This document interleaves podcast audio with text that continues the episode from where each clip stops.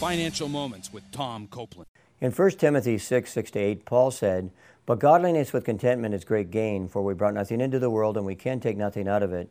But if we have food and clothing, we will be content with that. Ecclesiastes 5:15 says, "Naked a man comes from his mother's womb, and as he comes, so he departs. He takes nothing from his labor that he can carry in his hand." Whatever you have on this earth, you will lose when you die, and whatever you give in Christ's name with a godly motive will ultimately come back to you in heaven a hundredfold. Matthew 19:29. Yes, it's true you cannot take it with you, but by managing money God's way and giving generously to God's work, in a sense you can send it on ahead. How? By investing the money that God has entrusted to you in such a way that it will result in eternal benefits for you and the people who are blessed by your giving. To learn more, check out CopelandFinancialMinistries.org.